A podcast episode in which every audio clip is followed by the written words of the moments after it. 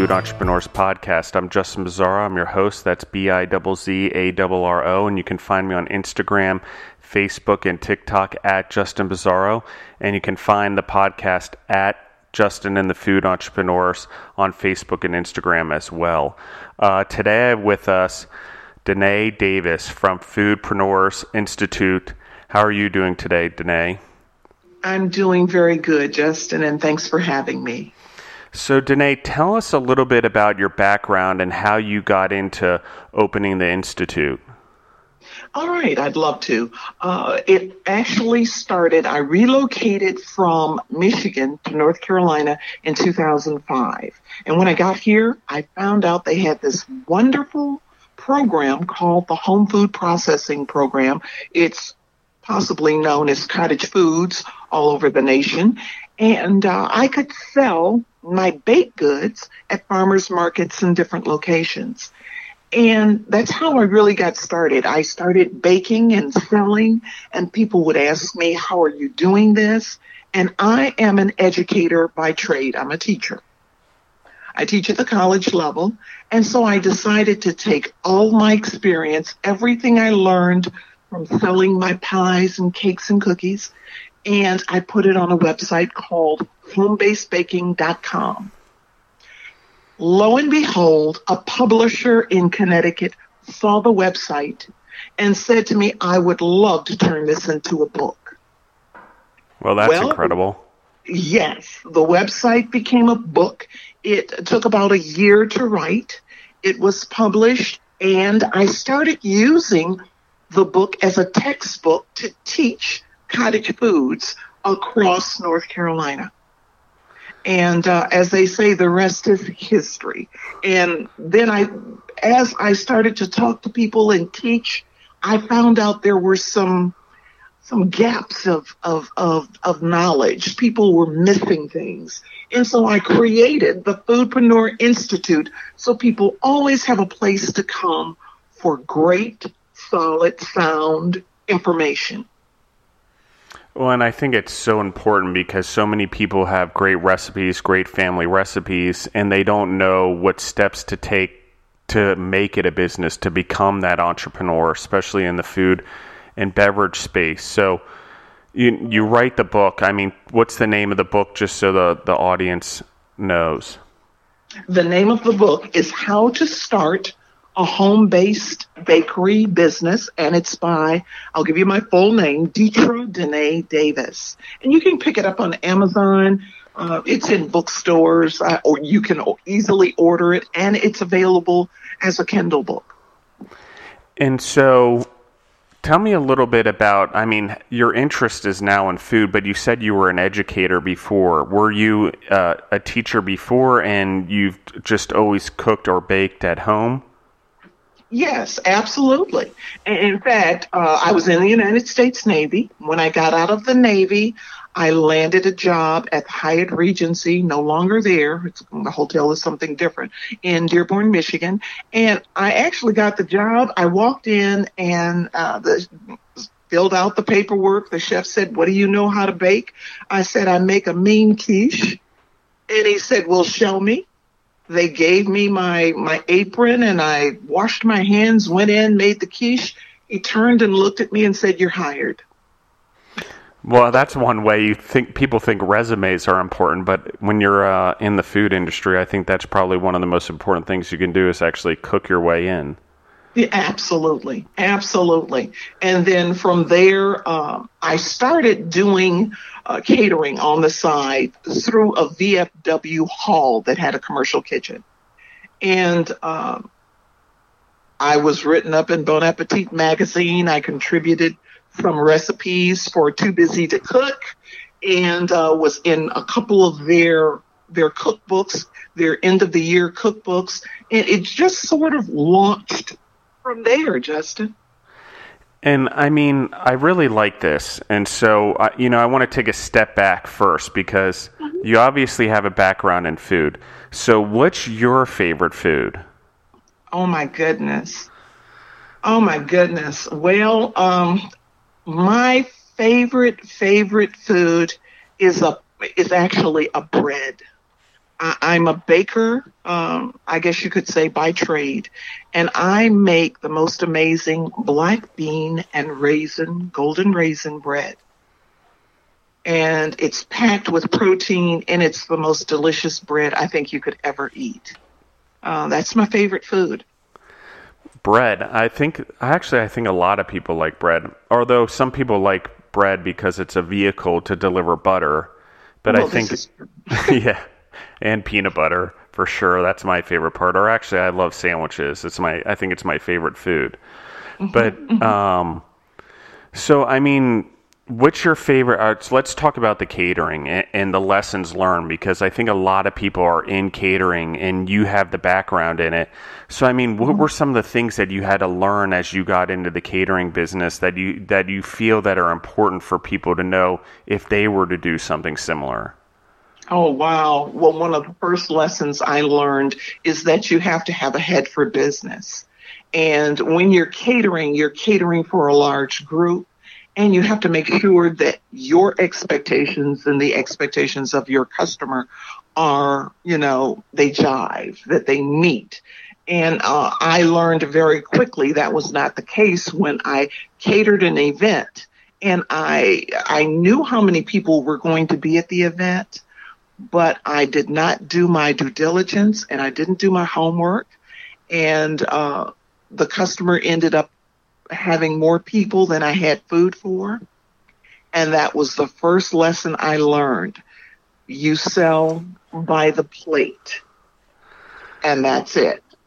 yeah, that that would that would be a rough one. That that would be deer in headlights right there. I think I, I I'm I'm blushing for you actually right now. Yeah, yeah. Um, but, other lessons was just to make sure that sometimes we, we, we jump over a dollar to pick up a dime. Make sure that you are costing out your products and you're being paid for what you do because catering is hard work. Uh, you've got to surround yourself with quality people, even if they're temporary employees.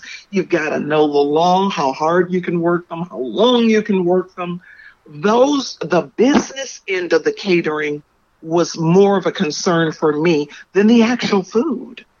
I knew how to cook, I knew how to bake, I could set up a beautiful buffet, but the business part, making sure I was paid for what I was doing, uh, well, that's that's a different story. So, how did you learn that part of the business? Was it through trial and error and just moving forward? I mean, that's the I think that's the toughest part for a lot of people. Well, it was trial and error, but it was also surrounding myself with good people, talking to other caterers. And uh, I read a lot of books. In fact, I can even recommend um, probably one of the best catering books there are. Uh, and it's it was actually produced by um, it was actually produced by uh, the company that published my book, and it's how to start a home-based catering business. And this young lady is out of California, but the book is amazing. It's it's soup to nuts. That's all I can say. Well, I think um, that I, that's probably a good thing for anyone to read because I think the business side is the hardest for, for people. Just because you make good food or a great Yeah. beverage doesn't mean that you're going to be able to sell it or you're going to get people to buy it because there's whole level of customer service and treating your employees right and managing your finances and the accounting and the taxes and Yes. and the regulatory compliance and so on and so forth and then you know what does it look like if you have to you know share a kitchen and things like that so it's so difficult which is why i think it's so great what you're doing because you're helping people fill that gap and i want to dive into that a little bit more but i mean so was the catering business in detroit Yes, it was. Oh, so you i mean how long did you do that I did it for about seven years. okay Yeah. And I- so, I what what made you decide to change and and go to North Carolina?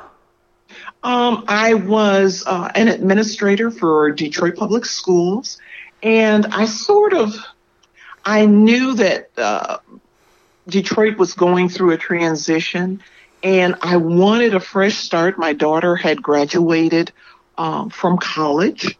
And so I just did my homework and decided, well, North Carolina sounds like a pretty good uh, state to relocate to. And I went to North Carolina, and the cottage food, the home food uh, processing program was a bonus. Well, and and just as a side note, I love that area. I actually did my MBA at the University of North Carolina, Chapel Hill. So they're all kind of right there, Durham, Raleigh, uh, Chapel Hill area, the triangle, I think they call it. Yes, absolutely. And they're foodie people down here. People love food. They love to make everything. You can go to a farmer's market and there's nothing you can't find. You know, if you want kimchi, it's fresh. If you want white kimchi, red kimchi, whatever you're looking for. So, um, but but I did want to say this, Justin. I, I, I found uh, just through doing all of this is that sometimes as food entrepreneurs we shy away from learning. And when I say learning, I mean deep learning. I we want everyone to just just tell me what to do. Just show me what to do. Yeah. And if I can really stress anything, if you're going to go into business, you're going to have to not only get in the books and watch videos and talk to people, but it's about learning. And I know people don't like to get in the books because sometimes they don't like to read, but there's a lot of things on audio books, but you've got to do this to be successful. Yeah, I agree with that. And I myself, uh, I don't do very well with the audiobooks. I actually have to read the books, and I, I actually mm-hmm. try to read at least 10 pages a day of a book that's a personal growth, uh, particularly in business if I can. Sometimes it's just uh, personal growth. Other ones, it depends on the book. But I always mm-hmm. try to read those 10 pages. Some days I read more than 10 pages, but I think you're spot on is is learning is one of those things that actually it reminds me of a professor I had at University of North Carolina, and it's sort of you're given all this information and you put it through your own grinder into your head and, and, try to put the pieces back together that make sense for you. If I did it mm-hmm. exactly the way he did, I probably wouldn't be as successful as he was as a as an entrepreneur. But if mm-hmm. I take it and I grind it up and I put it back together in the ways that make sense to me, or I pull the pieces that I can learn from, then I have a better chance because I'm staying true to me. But I have to learn in order to do that. Because if people just show us, we're never going to have the same success because it's already been done and it's their way. Exactly. Exactly. You hit the nail right on the head you know, and, and that's why Foodpreneur Institute is here. And, and I don't know if you've gone through uh, the website. I've even created a few courses only because I got so frustrated with some of the folks that were on the website asking questions. And, and eh, other than the Udemy course, we don't have anything over $20. And I tell people, look, if you don't think you and your business, if you don't think you're worthy of this, then then what are you doing? Yeah. You know, you're going to pay I don't know how much to get an MBA. I know. I talk this, about that all the time. Yeah, this you can do. And the thing is, and I, and they get me, Justin. I know that. Well, the, I mean, that's exactly it. A person who's experienced this. And I have nothing. I think education is an important part of life, and I have done my MBA. But I will tell mm-hmm. you that in my experience as a food entrepreneur and growing family businesses in the food world, that mm-hmm. I never learned more than going through it myself. You know, as much as my father was a mentor to me and tried to teach me his way of doing things, it wasn't yeah. until I started doing things on my own and learning on my own and making my own mistakes and taking my own risks that I really learned and became something. You know, okay. and that's that's hard, you know, and that's hard for people to step out of those boundaries and, and do it. And you have to have a good educational foundation, and you got to use resources that are out there. You know, it's like you said, um, you could go spend hundred thousand dollars to three hundred thousand dollars on an MBA, depending on the school you go to. But there's mm-hmm. plenty of resources online now that help you become an entrepreneur because th- that's where you need to do. You need to learn as much as you can and take it and translate it into your business. Mm-hmm. Absolutely. Well, see, I was I was brought up in a family business. My parents owned a liquor store in Michigan. Now, I'm going to tell you how frugal my dad was. In order to buy a liquor license, it was probably about three thousand dollars. But for $75, you could fill out the application and get a brand new liquor license. It might take you three years, but you could do it. Well, of course, you know what my dad did. Paid $75, waited three years, and got a brand new liquor license. He said it was worth it. He says, I'm not paying all that money for some. He said, in the meantime, I'll just learn how to operate a beer and wine business. Yeah. And then when the liquor license comes, I'll be prepared. He was absolutely right. And and I agree with that. I think in food and beverage, it's so easy that if you want to go into the food and beverage business, mm-hmm. even if you have a job, take uh, take the time to learn the business before you actually launch it. Spend some time with someone. Go even volunteer to help bake on weekends somewhere, or learn from a caterer, or you know, do whatever you can. I mean, I, I doubt anyone would turn down your time of learning if you wanted to help someone, you know? So right. it's, at least in my experience and everyone I've ever mentored, you know, that's gone somewhere and tried to learn it. The person that there is an entrepreneur also, and they're frugal. I think it comes with being an entrepreneur but it's like if they can save some money by doing it, they're all in. And the second point is um, usually my co-host Deborah Mikas, she grew up in a family that had liquor stores as well, as well as mm-hmm. laundromats and and um, beauty supply store. But it's it's interesting when you grow up in that environment how your mindsets to become an entrepreneur. Like you see it around you. And I grew up on a farm, and that my mom ran the farm, and she was an entrepreneur in that way with horses and you know giving lessons and shows and breeding and things like that. And then my dad was in the food world, and so you just kind of pick up on things, and then nothing else kind of makes sense. You try to do some other things, but nothing else quite makes sense.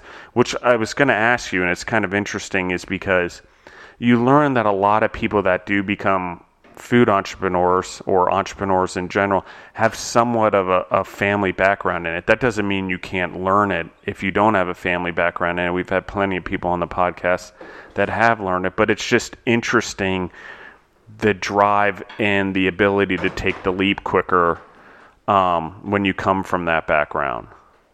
Absolutely. And you you learn, well, it, it, just gives you a different perspective. For example, I appreciate customers. When your bread and butter is your customer, and, and you almost have to really grow up in a business to, you know, to really take this perspective. But when your bread and butter is the customer, you look at people differently you know, you can't be so judgmental, you know, because you don't know who's going to be purchasing your product. And you really want everyone to purchase it at some point. But, you know, you kind of have a deeper appreciation for what it takes to go to market and to sell products. You know, and and and and and you want to be successful. You want to do the best. And and I think it's the right thing to do. You know, if you're offering food and a service and it's part of the experience. I mean, it's the right thing to do to give them and treat your customers with respect and obviously love and joy and you know, they make your life possible. Absolutely. Absolutely. Oh boy, I could write a book on that. yeah, no, uh, that's uh, that could go on for years and yeah. and but it's it is amazing how many people don't realize who their true customers are sometimes. Um yeah. you know sometimes they think it's their vendors or their employees or you know and they put a lot of attention to them. And i know they understand the difference of the word But what I am saying is where they actually spend their attention. And it's important to have happy employees, don't get me wrong, and happy vendors. Mm-hmm. But your customers are the first thing that makes sense. So if you're trying to make your customers happy, you're driving your employees to make them happy as well. And thus your employees are happy. And when your employees are happy, they're also ha- treating your vendors better, which make them happy. And it's not quite that simple. You have to build culture, but Right, right. It is something that is important. Absolutely, absolutely. And and speaking of that, and what I love what you're doing, and I've seen the YouTube videos you you have, and and I really love the educational pieces. And I mean, it couldn't be cheaper in my opinion. I was actually blown away. I'm like, that's a lot of knowledge out there, and one of the things is is that you never know. Sometimes you read a whole book but you get that one tidbit, that that seed. It was only on one page, but it's worth reading that book. And it's the same with the education. You don't know what that one tidbit's going to be, or what it may be one of at every three lessons, but there may be mm-hmm. something in there that you grab that changes the way you do things. And exactly. I think that's important as well. Absolutely, absolutely. I know when I started selling, um, as I mentioned, uh, I sold baked goods, but my primary baked good was pies. And I quickly learned that pies are seasonal. And so when I came across other people who were selling pies and they would complain that they weren't, you know, I'm not selling enough, I'm not getting the customers. I said, you know what? We need to sit down and we need to talk about this because you need to understand that pies are seasonal. Uh, believe it or not, cookies are seasonal. And there's, you can purchase reports. Studies have been done by companies that make billions. And so you don't reinvent the wheel you just kind of follow their lead, yeah. you know, with your individual recipe. So um, it, it, it's it's Justin, it's deep, you know. But again, I, I have to go back to education. Uh, you know, you want to jump out there because the easy, fun part is getting your product to market and having people feed your ego. But in order to get your wallet fed, you've got to learn. No, no, and I agree with that. And uh, recently, I've just worked on a project in Georgia, and it's literally been five years of hustle, like just headaches and painstaking things before we ever actually started our demolition to build the facility that we're building there. And that's what it is to be an entrepreneur. It's five to seven years of hardship. I mean, at a minimum, I feel before you really get that, okay, I, I'm actually doing well. And I'm fortunate enough where I the businesses have done well before, but it doesn't stop just because you made it. It's still You're grind. Right. It's still grinding. It's still hustling. It's still trying to innovate, and and that's the kind of person it takes. Really, is that I hate to say it, but it's nothing's ever good enough, and that's the wrong phrase. But it means I'm constantly learning. It means I'm constantly trying to better my business. It means I'm constantly trying to make the employees better, not only for my business but for themselves and so on and so forth. Because if you don't, you know, when you try to make the next step in building, you don't have any foundation to build off of. Yeah, for sure. For sure. And so, so go on. No, I was just going to say you're absolutely right. And I think sometimes, eh, particularly new entrepreneurs, they don't realize the amount of work, effort, time, and thinking that has to go into their business. It's not snap your finger and it's going to happen. You know, you, you just said, you know, it takes years. And I think sometimes we've gotten in that sort of, we're going down that path where we have, we expect things quick, fast, and in a hurry. And the food business is not like that. It, it, it's quick, fast. People love what you do. But you know what? Food is fickle. and they like it today and they don't like it tomorrow. And so there's a lot of work and, and thought that goes into what you're doing. And I, sometimes I think folks kind of, kind of miss that, you know? Well, and food is not a very innovative business. I think probably the most innovative thing that's happened in food recently is probably um, plant-based proteins and what they're doing with that. You know, and Yeah. and that's argumentative. And then I mean, you're seeing a lot more aquaponics and hydroponics and the reusing of water. I'd say that's pretty in- innovative, but overall, those aren't changing food. It's just improving the way we produce it. And uh, you know, so in I mean, I want to emphasize this. I mean, this is as simple as you go into a restaurant and you still have restaurants and places that are still having the old cash registers. I mean, just from a technology standpoint, food doesn't move as fast as everything else. And that's the same with the food businesses. They just don't have the ability to grow as fast, not because you can't get it out there through social media or whatever, but because you literally have to get people to taste your product. Exactly. Exactly. You know, and and you know, if you're afraid or if you're shy, you might as well forget it. You've got to be a social butterfly and you have to believe in what you do. You have to believe in your product. You know? No, and I agree with that. Uh, um, Deborah and I actually talk about this a lot, which is the being an entrepreneur actually means the first thing you are is a salesperson. Right. And by salesperson, I mean like total relationship management. You know, it's not you're actually selling anything, you're building relationships on a regular basis because it's the most important thing. And, and at the beginning, you're starting off with one person. And if you treat that one person right, they may tell a friend. And now you've got two people. And, you know, maybe the first person tells another friend, and the second person that's now met you tells a friend. And now you have four people. But it literally moves that slow and Yeah. and the social media helps you get it out there but again you got to have people try your product and you got to have a lot of face-to-face interaction in food and for people to to believe in the product and that's just the way it is. If you're building a business now everyone's going to be like in the grocery store you have all these items and i go in and i buy a chip chips ahoy and i don't even have a relationship with it. You know, but they don't realize that they've built an emotional relationship with it over years and memories of buying those cookies because they were in the grocery store or they grew up with it as kids or at some point they tried the cookie, you know, so it's the same idea. It's just there's not the volume. You haven't built the relationship, the emotional attachment to your product. So you've got to create that as the entrepreneur. Right, right. And and it's not easy.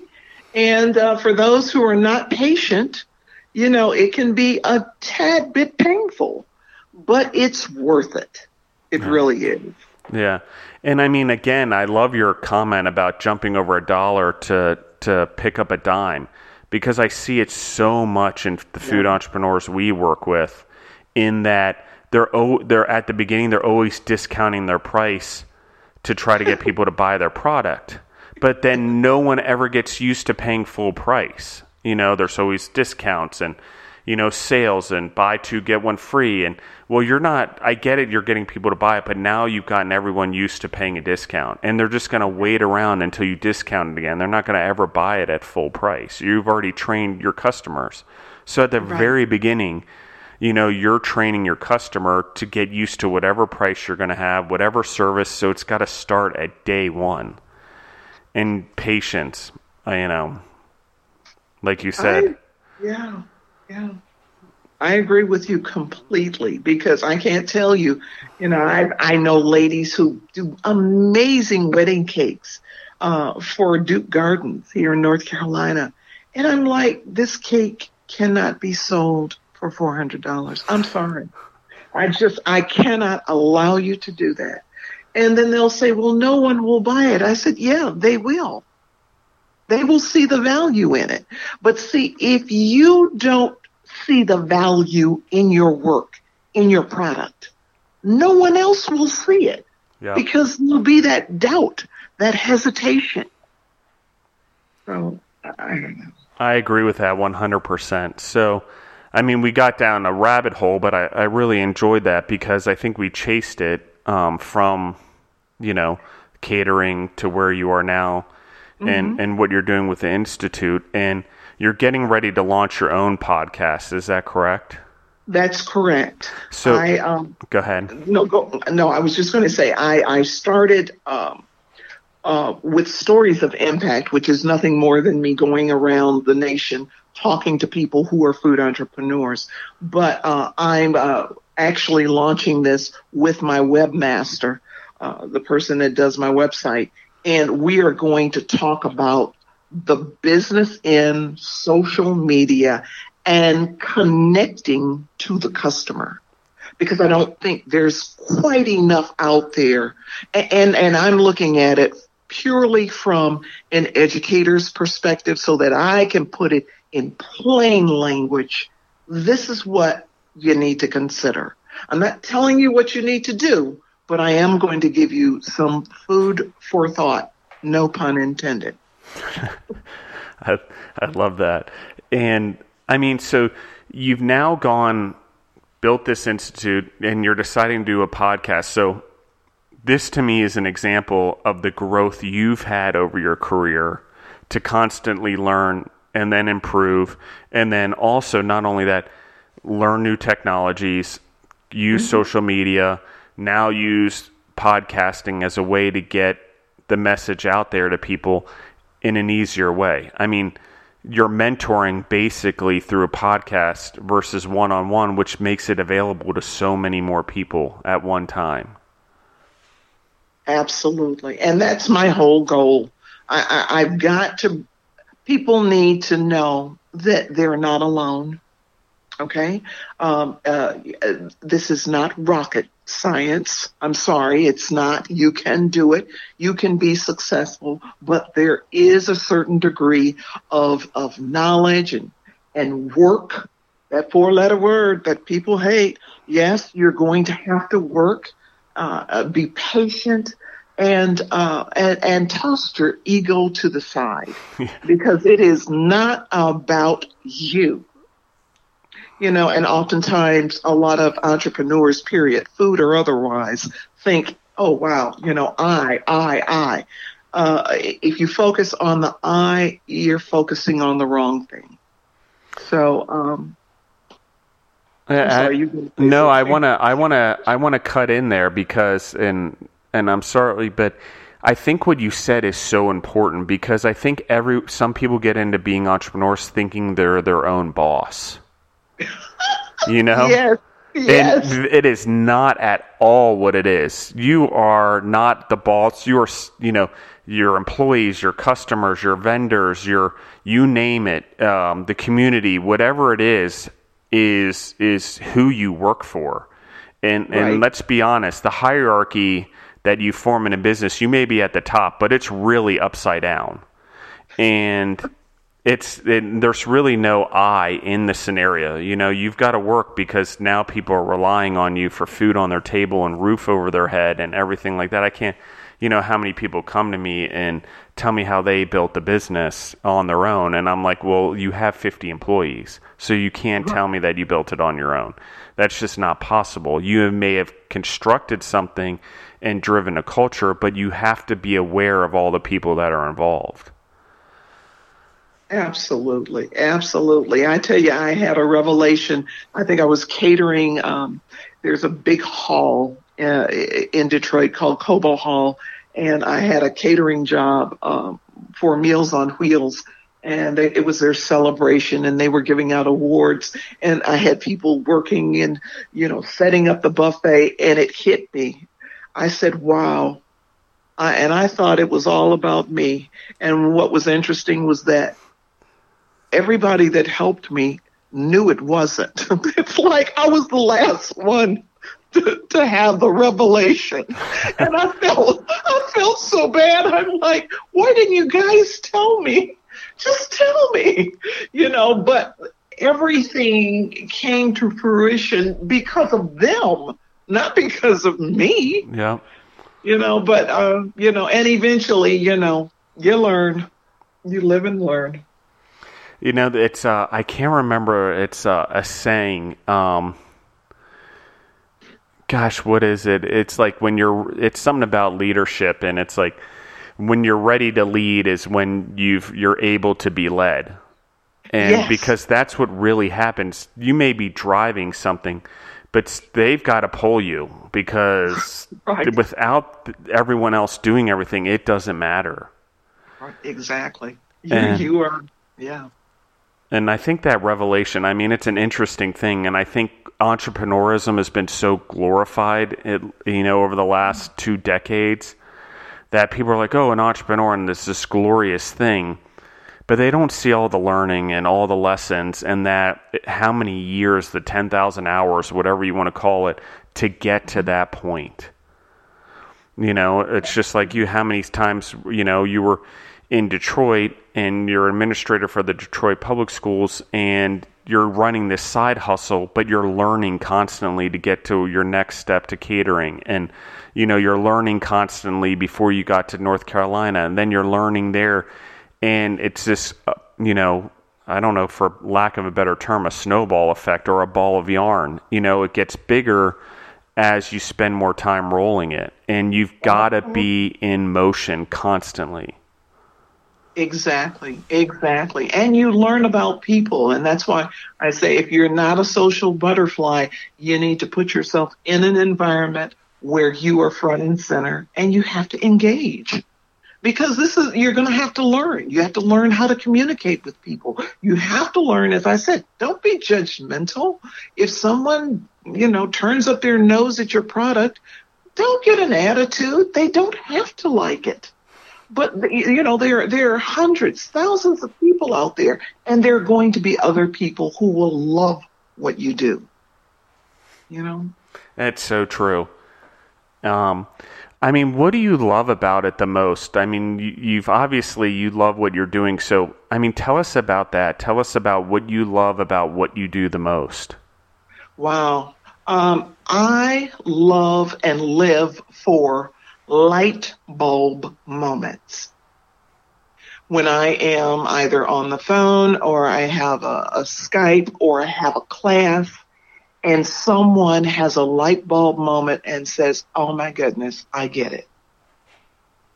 That is priceless.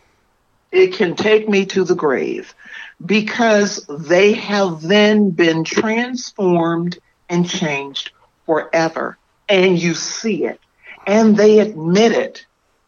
And so, you know, it's, it's, I, I don't know what to say. Um, it's, um, it's just, that's what I live for, you know, and I guess everything that I have done, especially what I've done in education, because I've been in education now for almost 40 years, it has gotten me this, to this point where I just tell folks, you have to, just listen. If you just listen, don't be judgmental. Don't don't have your own preconceived ideas. Just listen and see what you can take away from what is being said, either by me or the guests that I bring into the class. And all too often, Justin, people go, wow, I just didn't know. And I said, right. And it's not bad not knowing. Don't beat yourself up. That's okay. But don't continue to live your life not knowing. Be the kind of person who wants to be a lifelong learner and who is going to, you know, every once in a while stick their hand in the fire. That's true. And, you know, sometimes you have to get burned to learn your lesson. So, Well, yeah, for sure. For sure. and I mean, I want to go back and talk about a little bit. You grew up in a family um, that was entrepreneurial. And, you know, what were the most valuable lessons you learned from that? You talked a little bit about customer service and, and, and the customer, but what were the things that you took from that experience as, as a child to what you're doing now? What, Wow. how did that foundation help you and where were some of the things that you learned? Oh, probably one of the biggest things that I learned from both my parents was discipline. Uh, a business does not stop for you. It does not care that you get sick. It really could care less, you know, that you have a catastrophe or you can't pay a bill. It just, your business is, is your business. I'm not even going to say it's a child. It is simply an appendage yeah. because because uh, if something were to happen to it, you would definitely feel it. so, you know, uh, I, I think that's what uh, I took away. Also, the fact that besides being disciplined and uh, being committed, you have to be kind. And I think I learned that from both my mother and my father. They were very kind people. They were appreciative. There was a lot of gratitude uh, shown to the customers, to our vendors, to just to, to salespeople, to everyone.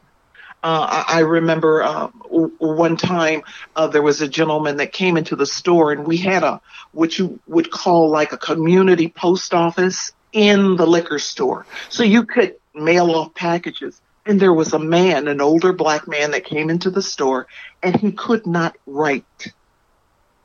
And uh, my mother would always fill out his money orders and everything. And I remember one time, excuse me, my sister said, Well, we don't do that. And I saw my father rush over and say, Look at the man. And he said, Mr. So and so, I'm so sorry. My daughter didn't know. Uh, she'll fill it out for you. It won't be a problem. And he looked at her and winked, and she went on and she filled it out. But it was that sort of thing you, you, see what I'm saying? You yeah. have to go, but you have to have that, Justin, in you. Yeah, I agree. You know, um, I, I, I want to tell food entrepreneurs all the time that you'll get so much more if you are willing to be vulnerable and to open up and just be kind. And you know, well, that's what I that's what I took away. That's another biggie. A lot of other things, but that's one biggie. That is, I mean, that's a huge one because I think so many people don't realize that you have to do the right thing. Um, and you have to want what's best for your customers, for your clients, for your vendors, for your employees. You actually have to want them to grow as human beings and you have to better their lives in some way. And yes, it's food and I agree. Right. But mm-hmm. you'd be amazed the impact that it, it it's not necessary. You could get a loyal customer who tells 25 people by just going out of your way when they need something else. You know, mm-hmm. and it's like you said, it's the money order, and that's a great example. And he couldn't, you know, read or write, so why not go out of what that way for the person? He probably told everyone about it that that's what mm-hmm. happened, and people were like, "Oh my gosh, they're a good group of people." And guess what? Kindness and goodness and doing the right thing goes a lot farther in your business than the taste of your food. It is important to have good tasting food, don't get me wrong. But when right. you do the right thing by that customer, that word of mouth along with your good product goes a long way. Mm-hmm. Mm-hmm. Absolutely. Absolutely. So, um, excuse me. Uh, I'm trying to think. I think that's probably, wow, you know, uh, and and I want to say this, yeah, and and as a business owner, whether you're a food entrepreneur, it doesn't matter what you are, and I think you touched on it, is just to know it's okay to go above and beyond, and and you know what, don't expect anything back. Yeah. It's all right if you don't if you don't get a thank you, that's okay. yeah. You know, I I think that you know we we kind of like I said we get caught up with that ego, boy. between that, whew, uh-huh. but you have to let it go and just say, you know, I did the right thing today, and okay, let's get ready for tomorrow. Well, and I agree with you. I think you know you got to let the ego go, and not everyone's going to like your product. Just like everyone's not going to like your opinion, it's the same as your food. Right. Like sometimes people just don't have the flavor profile mm-hmm. to to enjoy that type of food, or you know, it it's not necessarily something wrong with you. It's their preference, and all you can do is do the best that you can and be true to yourself and you know I think it's great. And I'm well, uh, you know, is there something? Uh, how how in your opinion could I improve my product? And maybe there's a secondary product based off of that first product that you can launch to help people with that taste bud. But it's that Yeah. open mind and that vulnerability, you know, that you said to be like, okay, I'm not perfect and my ego needs to get out of my way. And I need to be as open as possible and as vulnerable as possible in order to grow because I don't know, I know zero. You know, Right. that's something I always tell myself every day. I have to remind myself I know nothing in the grand scheme of things. So, you know, Oh, I'm that- constantly learning. But if I ever think I know more than I really do, my ego starts building and I'm not in the proper place to be an entrepreneur. Yeah, for sure. For sure. Absolutely.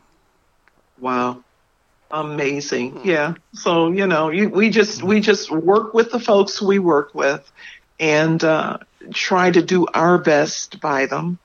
And you know, uh, it, it, it all comes together, you know, and I tell I said one day I'd like to have a big food entrepreneur uh, I don't know, conference or not like the specialty food conference, but a conference that celebrates the people Uh, and not so much the product because uh, it, it, it's a it's a tough job, you know. It is, and I, and the more food entrepreneurs are connected with each other and have someone that is going through the same struggles or has been through the struggles, you know, the more they can relate. I think the faster you're able to get through things and the faster you're able to grow from them because you feel that you're not alone. And that's Exactly. the real thing is no one's really alone. People have done it before, especially in food, probably for thousands of years. Yes, for sure, for sure, absolutely, absolutely. And so, Danae, as we start to wrap up, first I want to give you a little bit of time to just say anything that you want to say um, before we wrap up, as well as let everyone know where they can find you online, uh, what your podcast is going to be called, and where they can find you on social media.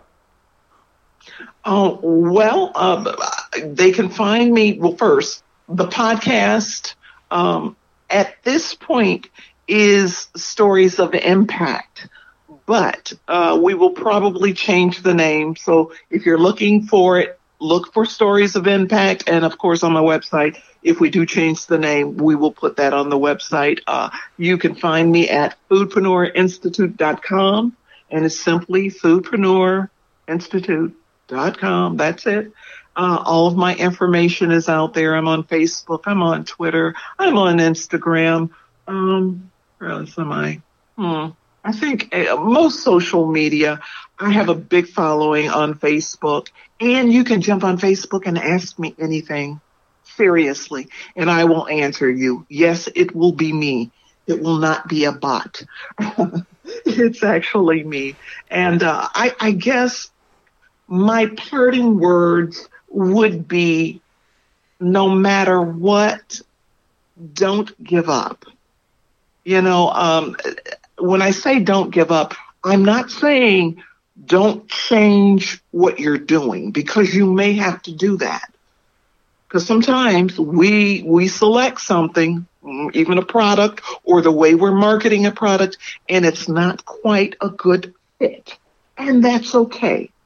But don't give up on yourself and on your dreams and on your passion.